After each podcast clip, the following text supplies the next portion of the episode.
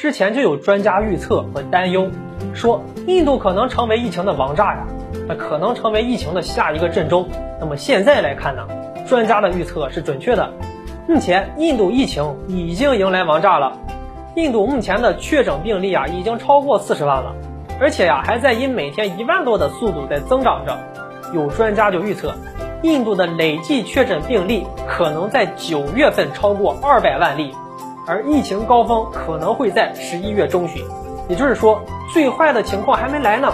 那就算不是最坏的情况，印度确诊病例啊，目前还排名全世界第四呢。面对国内的持续恶化的疫情，啊，印度《斯坦时报》的评论员卡兰塔帕尔就指出啊，疫情下不同阶层百姓的生活方式啊，会进一步加剧印度社会的分裂。若疫情成为划分社会阶层的又一标准，那么两个印度的出现可能就不远了。印度新冠疫情迎来王炸。两个印度会出现吗？那可以说，两个印度出现呢是大概率事件了。那么什么是两个印度呢？这个塔帕尔就说啊，一类是生活在恐惧中的穷人，另一类是生活在希望中的贵族。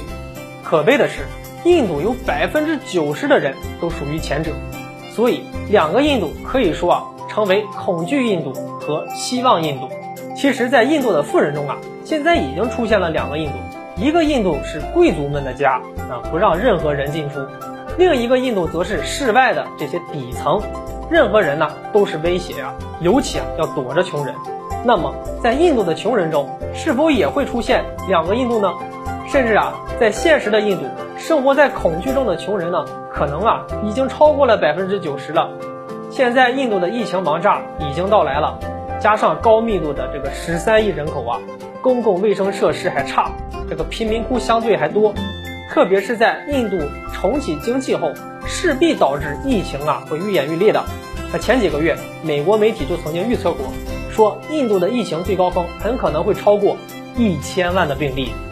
虽然这个数字听起来挺让人震惊的，但我们这个结合印度专家自己的预测呀，说九月份可能会超过二百万例，那么十一月中旬达到高峰，那么。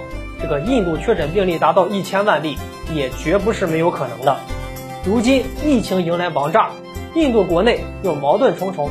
为了转移国内的矛盾呢，印度最近还频频的挑起和邻国的这些国际的冲突，与这个巴基斯坦、尼泊尔等等这些国家起了争端，这很可能导致印度面临外交孤立的一个状态。也许目前莫迪呀最应该解决的就是控制住国内的这个疫情。好了。本期话题就和大家聊到这里，我们下期节目再见。